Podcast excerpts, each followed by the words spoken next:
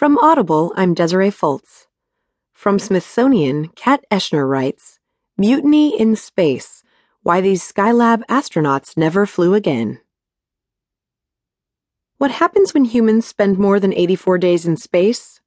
One time, they just took a day off. On this day in 1974, the last Skylab mission finished.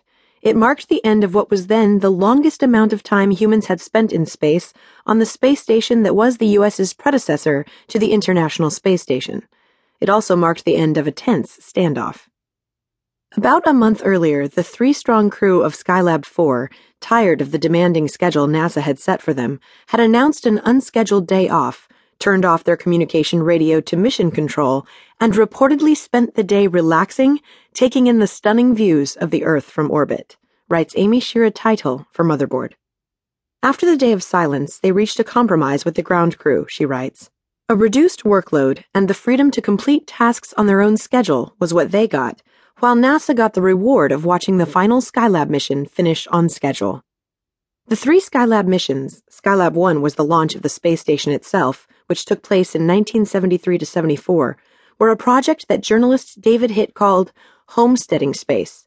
Their purpose was to actually try living in space, as astronauts today do on the International Space Station, rather than simply making short trips. As part of this mission, the Skylab 4 astronauts experimented with ways to overcome some of the problems associated with living in space, wrote the BBC trying out new diets and exercises to prevent muscle loss and other symptoms of prolonged weightlessness.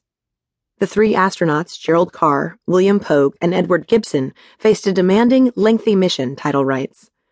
NASA's plan called for a total of 6,051 work hours between the three men, she writes, basically a 24 hour schedule.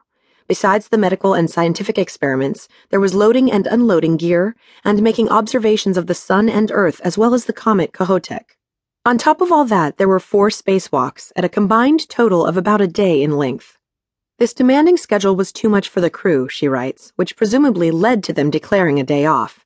After all, what was NASA going to do? Come and get them? The one consequence of their actions we know for sure, though none of the three ever left Earth again. At a 2016 University Award ceremony, Edward Gibson talked about his spacewalk. When you're out there, it's a silent world, except for the whispers of your own breath, he said. It feels like the world down there doesn't even know you're there. Although the episode has been commonly called a mutiny, it wasn't in the technical sense, and it did have the consequence of forcing NASA to reconsider how they had been treating crews, writes Michael Hiltzik for the Los Angeles Times. NASA treated the crew as expendable instruments of its schedule, but Skylab 4 showed that when push came to shove, the astronauts had all the control in their own hands. The astronauts' journey back to Earth's atmosphere took five hours, wrote the BBC. In spite of problems with the landing craft, they came down in the Pacific Ocean as planned. Gibson came out of the capsule, BBC wrote, saying, I feel great.